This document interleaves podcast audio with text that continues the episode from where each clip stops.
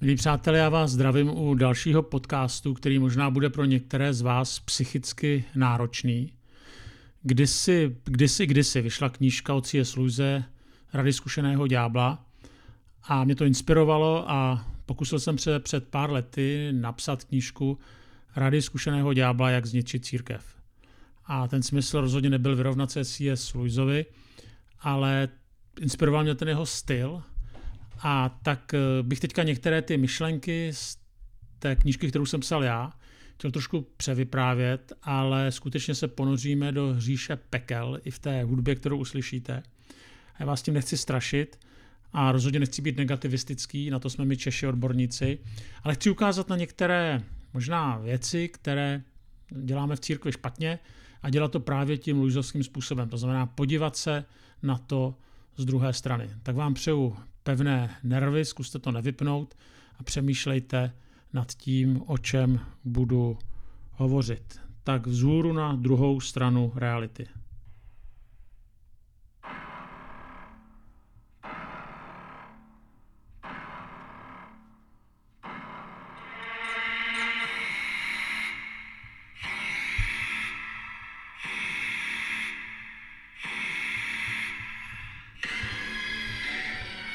Všiml jsem si, že ve sboru, kde pracuju, tak jim jejich duchovní, jejich kazatel vykáždá, vykládá každou neděli Bibli.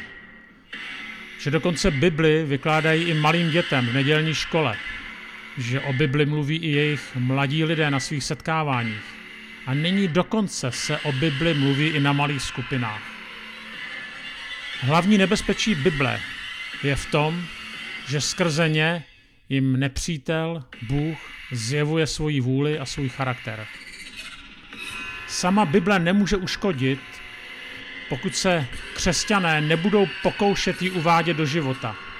Nebudou uvádět do života to, co se v Bibli dočtou. Ale je nežádoucí, aby ke čtení Bible připojovali modlitby. Je důležité, aby neustále pochybovali že se v Bibli mohou dozvědět odpovědi na nejdůležitější oblasti svých životů.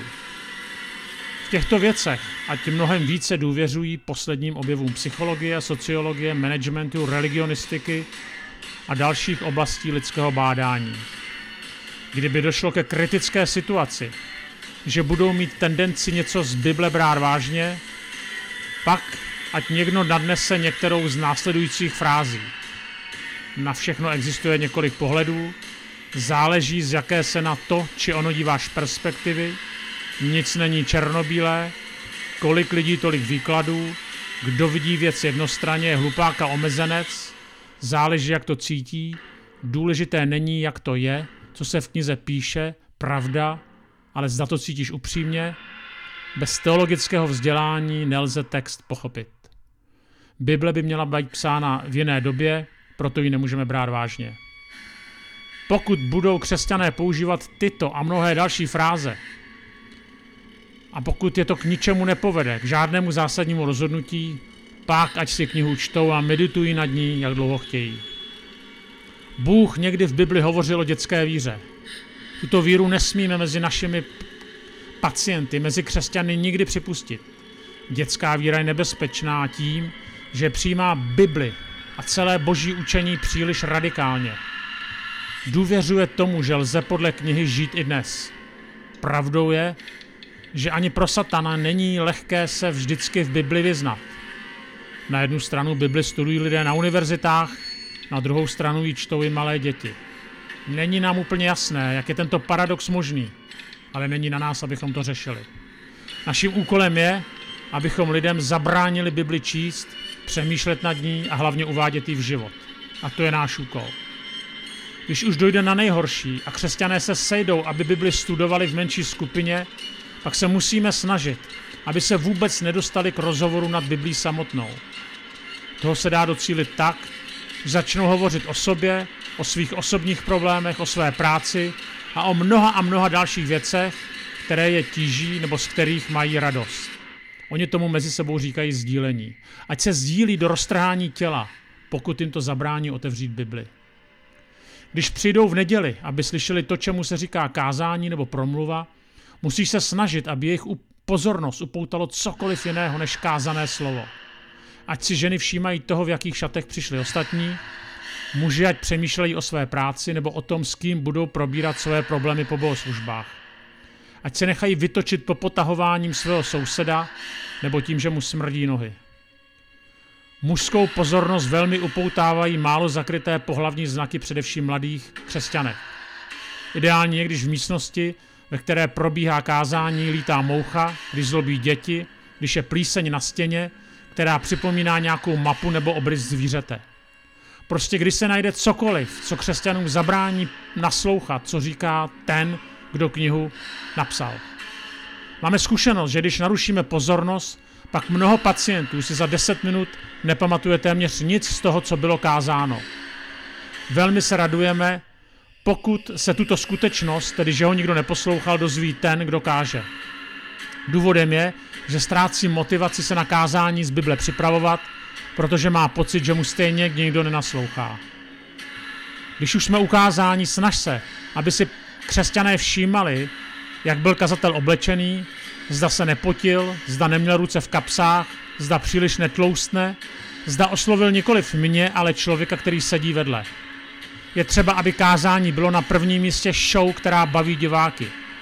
Diváci nepřichází, aby se změnili, ale aby hodnotili, zase show vydařila. Jak si všiml, během kázání odcházejí děti pacientů do nedělní školy.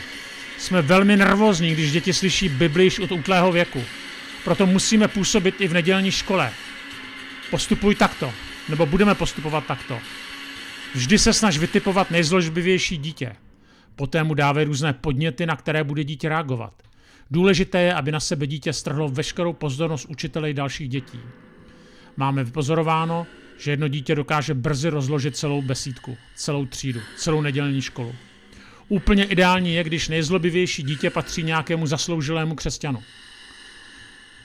Učitel se totiž bojí o tomto dítěti s tím křesťanem, rodičem tohoto dítěte mluvit.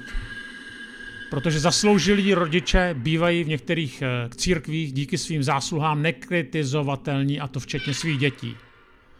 Pamatuj si, že dnes je mezi křesťany moderní děti nenapomínat a už vůbec se nesmějí trestat, prý, aby nebyla narušena jejich osobnost. Proto zlobivé dítě ví, že mu projde všechno, i když zlobí víc a víc. A nakonec dosáhneme toho, že kvůli jednomu dítěti zbytek dětí z Bible nebude mít vůbec nic. Není to tak složité, jak si někteří myslí. Ještě k dospělým.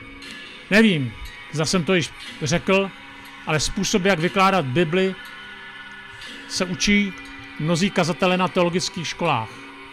K našemu překvapení jsme zjistili, že někdy teologie místo toho, aby pacientům pomáhala, tak jim škodí. Teologie sama o sobě je pro nás velmi nebezpečná, jenže někteří teologie studovali pro nás z těžko pochopitelných důvodů. Místo toho, aby pomohli pochopit Bibli, udělali Bibli ještě složitější, než je, a vytvořili tak pocit, že obyčejní křesťané knihu Bibli nikdy nepochopí. Tady toho cíle jsme se vždycky snažili docílit my, já Satan. Ale pokud to někteří dělají za nás, tak je to, anebo za mě, jak oni říkají, pokud to někteří dělají na teologických školách, pak jenom víc takových teologů. Asi největší radost nám dělá, slovu, nebo nám dělají slovutní teologové tvrzením, že, že boží syn nevstal z mrtvých. Doposud tuto událost považujeme za velmi polat, politování hodnou, nepříjemnou, nežádoucí a nejraději bychom ji vymazali z dějin. Velmi, velmi si vyčítám, že když se mi podařilo syna Boha zabít, tak jsem ho v tomto stavu neudržel. Zde se nám historie vymkla z rukou, ale nenadarno jsme den, kdy došlo ke vzkříšení, vyhlásili jako den pekelného smutku. Jenže k naší radosti a zároveň překvapení se o popření tohoto nepříjemného historického faktu snaží i sami někteří teologové. Jsme jim za to nesmírně vděční. Kazatel, který působí v té církvi, kterou nenávidím, také studoval teologii. V jeho případě ale teologie splnila roli, která se mi nelíbí. Dala mu nový pohled na Bibli. A způsob, jakým vykládá Bibli, nesnášíme. Příliš často totiž hovoří o Kristu. Dále vykládá Bibli tak, aby se jí, jak jeho křesťané nebo ovečky, tak dokonce lidé, kteří zatím patří mně, tak aby ji rozuměli. A já nechci, aby ji rozuměli. A dále se snaží, aby lidé vztahovali Bibli ke svým životům. všechny tady ty nežádoucí jevy přikládáme mladickému jevu nebo mladickému elánu kazatele, který pevně věříme brzy přejde. Podobně začínali i jiní duchovní a nevydrželi to. Myslím, že tyto moudré rady pro teď stačí.